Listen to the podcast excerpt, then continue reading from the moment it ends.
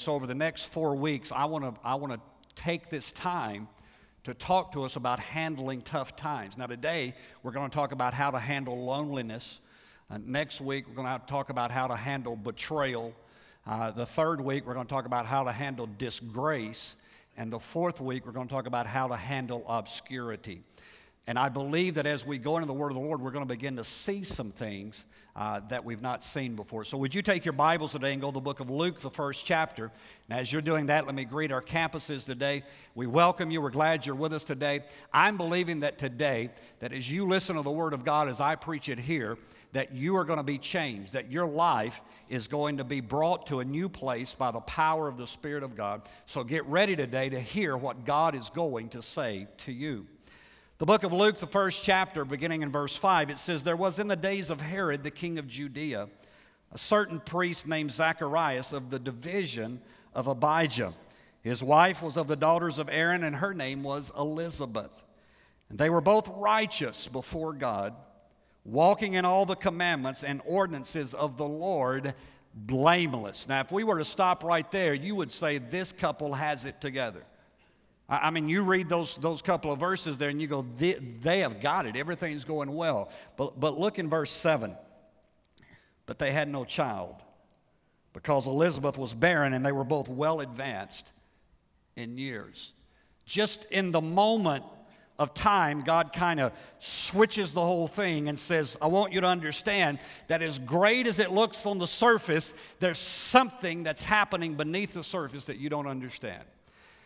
And, and as you begin to look at that, what you find is, is that childlessness in that society, especially in the Jewish tradition, was one of the worst things that could happen to somebody. Now, and now in our society, uh, those of you who have dealt with barrenness or those of you who have dealt with uh, going through maybe a miscarriage and those kind of things, it's a devastating thing to go through.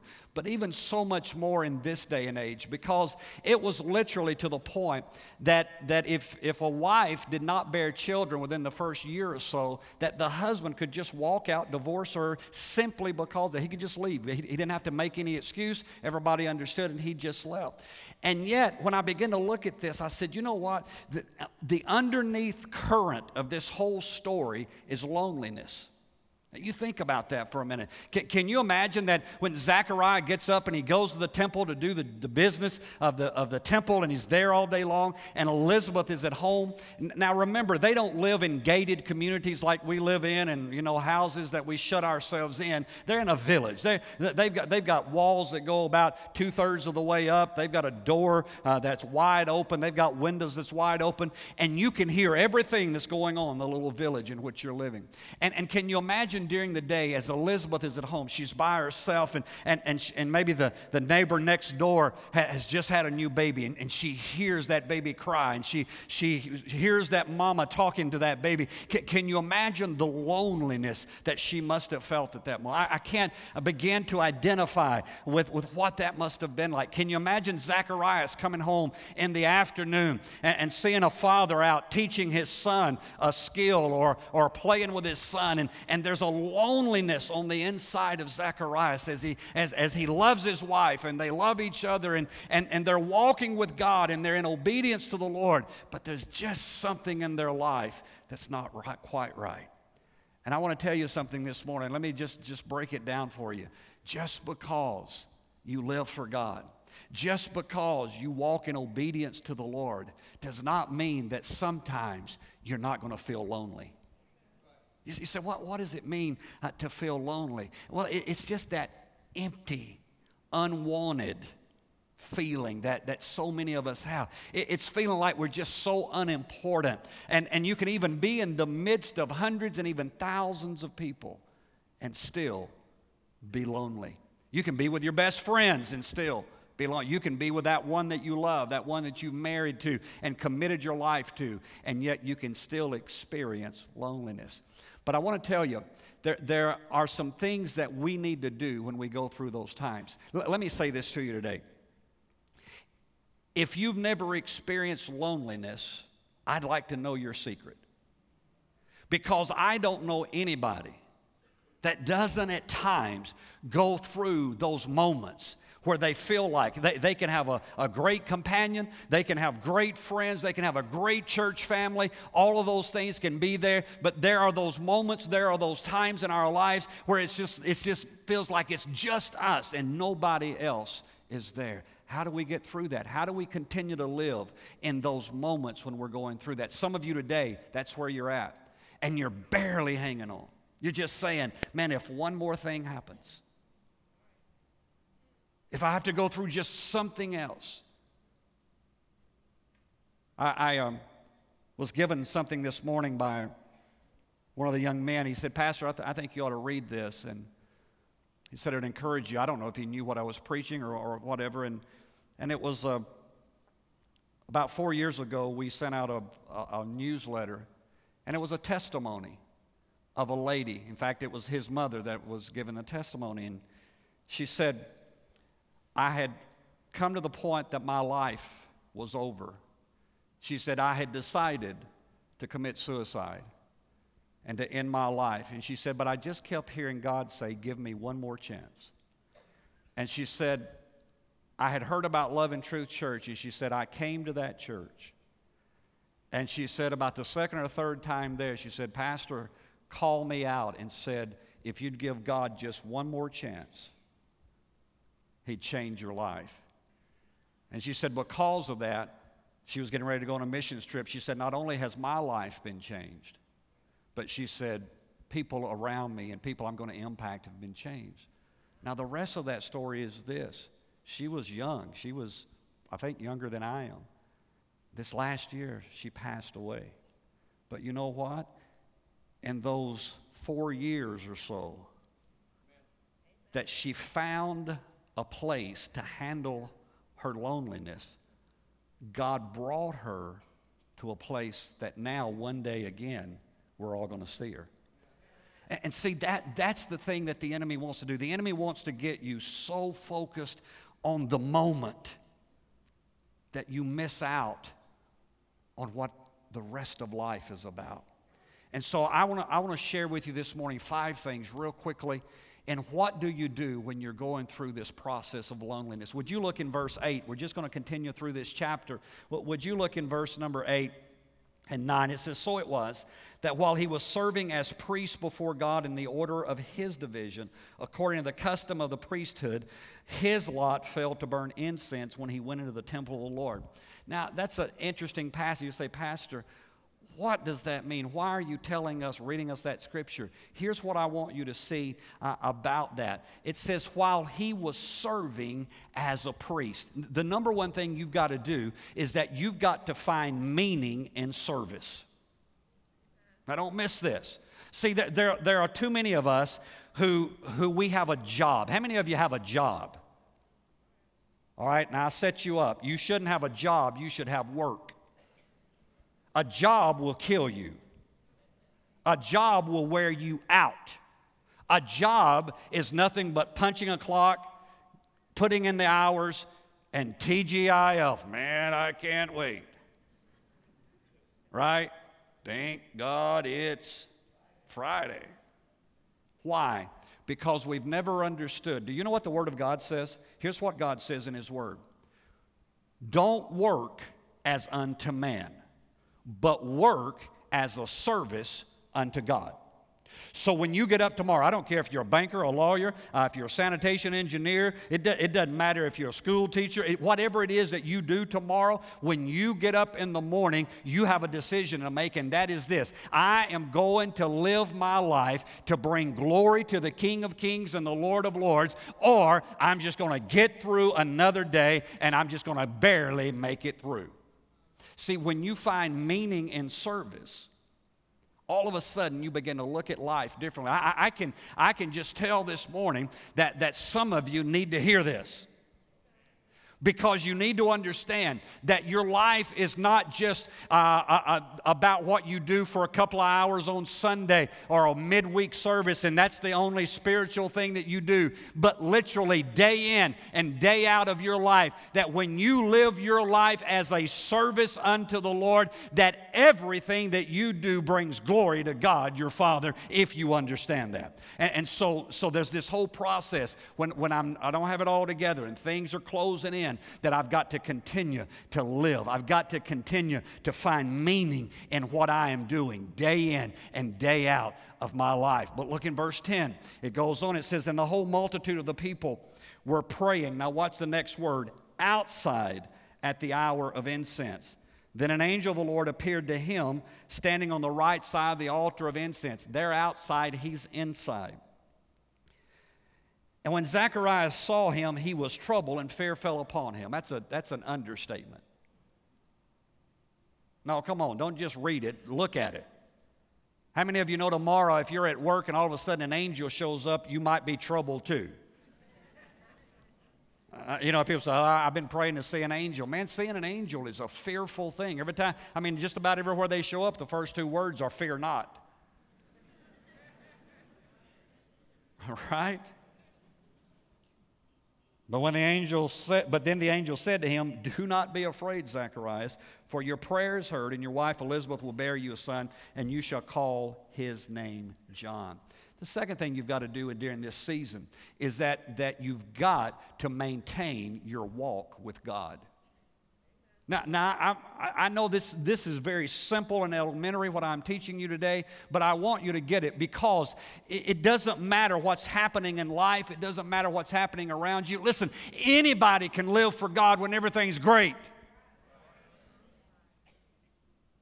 When everybody loves you and everybody's treating you right and you got plenty of money in the bank and the kids are acting right and all the stuff, man, anybody can live for God then. You know, you come to church and they sing your five favorite songs. I mean, you're, you're just, you, oh man, I'm ready. Let's go. Let's take it. But wait a minute. When you get by yourself, things aren't the best and things aren't happening the way that you want them to happen. Do you continue to live for God then? Zacharias just continued. He continued to do the same thing. He got up every morning, he worshiped God. He offered incense, which is prayer. He, he, he read the word. He, he did those, just those simple things. Listen, I want to tell you something. When, when you get into trouble, is when you quit maintaining your walk with God. Day in and day out, it is just getting up and saying, Lord, I am going to live for you. I'm going to walk with you. I'm going to be obedient to you. Lord, today I am going to serve you with everything in my life, and I'm not going to allow the circumstances of loneliness or anything else to keep me from living for you because I know what you have done for me. I know that you saved me from my sin, and I refuse to give up just because it's getting a little tough. And, and, and you just come to that place of just saying, God, I'm going to walk with you in the good times and the bad. Wonderful times, horrible times. I'm going to walk with you. You know what I found out about salvation? Most people get saved in a crisis. Most people get saved in a crisis. Most people, their life falls apart and they go, oh God. Right? And then we think once we get saved, we should never have to do that again. Let me just help you. You will. You're going to have those old God moments. You're going to have those moments when you can't pray those King James prayers. You know those, don't you? Oh, Heavenly Father, we loveth thee, us todayeth, Godeth. We praiseth thee, O Lordeth. You are wonderfuleth. Thanketh theeth, Jesuseth. There are moments when you can't pray those. There are moments all you can do is oh, God, show up. And you're done. I mean, that's the entirety of the prayer. Why? Because you have, you have come to that place, just as Zechariah. He was disappointed. He had not received what he had wanted. He had not had happen in his life what he wanted to happen. But he still maintained his integrity with God. He still maintained his walk with God. He still showed up and did what God told him to do. Third thing you've got to do is found in the 23rd verse, if you'll just skip down just a little bit. It says, So it was as soon as the days of his service were completed, that he departed to his own house. Now, now again, interesting scripture, but I want you to see the third thing. And that is, you've just got to continue living life. I, how many people want everything up here? And, and you're not, you're not going to like what I'm going to say now, okay? So just get ready. Reach down, grab seatbelt, hook it up. We're going on a ride for a minute. What I found out about people, most people don't want you to tell them the truth, but I'm going to tell you the truth. Get it? Ready? Hang on. Life is not what you see in Hollywood movies. Chick flicks, they drive me crazy. I go every once in a while just to get on the good side of my wife but I hate them. I mean, they just drive me nuts. If they're not shooting somebody in the first five minutes, I'm out. And I have to sit there for two hours watching, you know, all that sweet. My teeth start getting cavities. It's so sweet.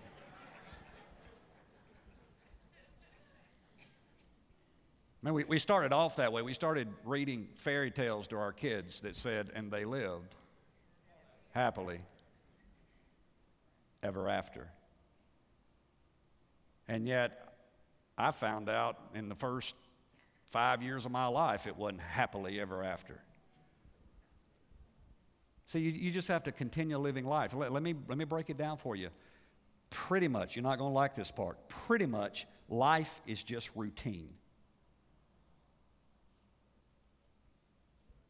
You get up, you go to work, you do your work stuff, you come home, you do your stuff at home, you go to bed, you get up,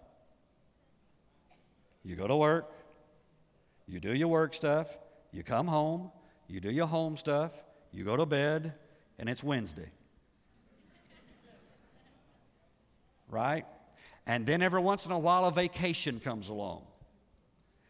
Whew, if we could just live on vacation. No, vacation would become routine if you stayed on it. Pastor, I, I, you know, I just been looking and I think, you know, the grass is greener on the other side of the fence. No, the grass is greener over the septic tank. Do I need to explain that to anybody? You, just continue living life. He just got up, he went home, he, he didn't change everything about his life, even though he, he received a word from God, a great word from God. But he, but he just continued to live life. He, he didn't quit his job and uproot his family and move 7,000 miles away. He just continued to do what he'd been doing before he got the word from the Lord. I, I, I'm often amazed at people. I got a word from God. Well, what are you going to do with it? Well, I, man, I'm, I'm moving to East Jahunga. Well, won't you hang on? I mean, God may take you there, but won't you just hang on and just continue to live life the way you're supposed to? And in that, then God can bring blessing to your life. Look, look in verse 24. It says, Now after these days, his wife Elizabeth conceived, and she hid herself five months, saying, Thus the Lord has dealt with me in the days when he looked on me to take away my reproach among the people. The, the 24th verse says, Now after these days his wife Elizabeth conceived, and she hid herself five months.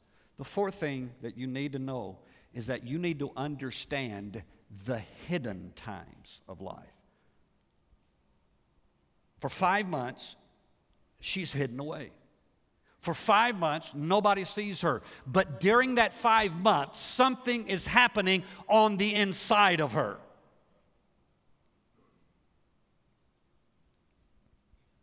Everybody has a tendency to like the limelight. Let me strut across the stage of life and let people see me. I, I shouldn't confess this, but, but this week there was a documentary on the Rolling Stones. So I couldn't get any satisfaction from all the food I'd eaten, so I thought I'd, oh, come on, work with me. and, and I watched Mick Jagger's, he's 738 years old. and and they've you know guitar players done some mini drugs. His face is leather, and I, I, just watched a bit of it. and I was sitting there going, "What what is the deal? These guys, you know, it's and, and yet our society, we so are enamored. Who cares about Lindsay Lohan? Who gives a rip about Lady Gaga? I, I, mean, we, we get so, you don't have to agree, I don't care. Uh, we, we, get so caught up with, with people who are public and whatever, and yet in the midst of that, we miss the understanding that it's the hidden times of life that produce what God's going to produce in you. Ask David about a cave called Adullam. Ask him about the years that he spent running for his life when everybody said he must be out of the will of God. He can't be the next king. There's nothing right in his life, and he's hidden away with 400 deadbeats. They owe everybody and their dog. The law's out trying to find them, and yet he is spending time in a cave. He is spending time running away from King Saul. But all of a sudden, in the moment when God got ready, it was the hidden time of his life life that brought him in a day to be the leader of all of Israel. It's the hidden times. When I first began to pastor in Adamsville, seven years, I didn't preach anywhere. I didn't go anywhere else. Nobody asked me to come. And if they'd asked me to come, I didn't need to go because it was the hidden time of my life. It was where God said, Go over here hide away. You can't mess it up too bad because there's not too many people. And I'm not going to give you too many until you get it right. And, and he just worked a bunch of junk out of my life for seven years. And then he began to bring in growth, begin to bring in change, all the things that began to happen. But it was, this, it was the hidden times that has produced all the things that I've seen over the past few years that I would have never dreamed. I didn't like the hidden times. I didn't like being shut back away, but there's something that takes place. There is something that's being conceived inside of us when we are out of the limelight, when we are hidden away. And yes, it's a lonely time. It's a time that nobody wants to go through, but I promise you, if you will allow God to do His work in the hidden time, when He brings you out, there is going to be something released that is going to change the face of the world. But you got to understand. You got to understand, Joseph, you've had a dream. You're probably 14 or 15 years of age. It's probably going to be that long, maybe a little bit longer, before you ever see that dream. You're going to go through a pit.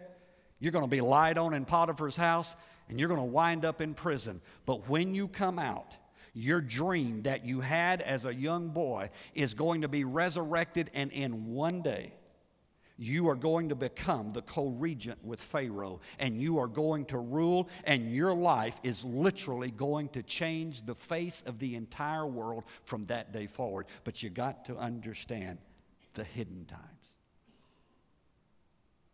Number five, look at verse 41. It says, And it happened when Elizabeth heard the greeting of Mary that the babe leaped in her womb, and Elizabeth Elizabeth was filled with the Holy Spirit. The fifth thing you've got to do this morning in your life is that you've got to be filled with the Spirit. You say, Pastor, that one, what do you mean? Do you remember where Jesus was talking to his disciples and he said, It's not good for me to remain with you? He said, I need to go away so that the Comforter can come.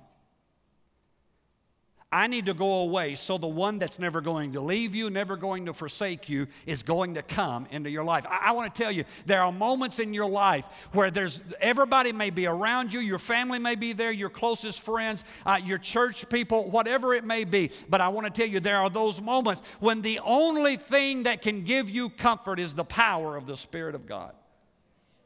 Because He's the only one who understands what you're going through, He's the only one who knows what you're up against. Listen, let me tell you something. Everybody feels lonely.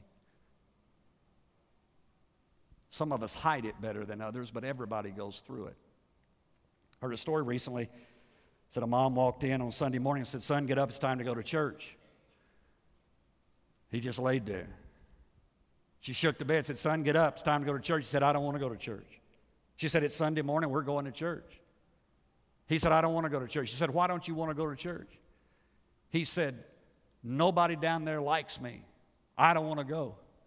She said, You're going. He said, Why should I go? She said, Two reasons. Number one is you're 45 years old. And number two, you're the pastor.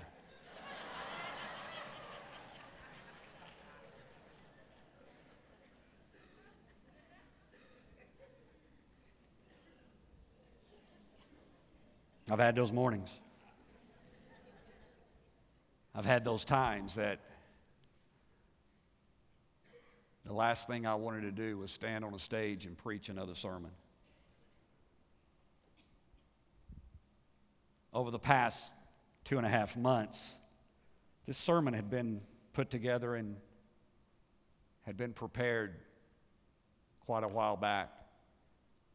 And I thought God had just given me some good ideas to preach and some good words that would help people. And all of a sudden, I entered into a season. My wife still loved me. She was there. My family was there. My friends were there. The church was there. But all of a sudden, I entered into the last two and a half months of just times where I felt like I was alone even guys who have been my closest friends for years, I would call them and they would listen and they would try to speak counsel and wisdom to me, but it, it was just like the whole thing was closing in. And God said, Look at your sermon. I said, Lord, I, I, I really don't want to look at a sermon right now. He said, Look at the sermon. And so I pull the sermon out and I begin to see what you're supposed to do when you're going through one of those seasons. And so I said, well, if I'm going to preach it, maybe I ought to live it. And I just got up and I started doing what the word that I was going to preach on this Sunday had already said to me. And you know what I found out? It's not just a good sermon, it really works. If you will do what I say, what I have preached this morning, I can tell you from my own experience over the past two and a half months that God will bring you out and you will find out that weeping may endure for the night, but joy is coming in the morning.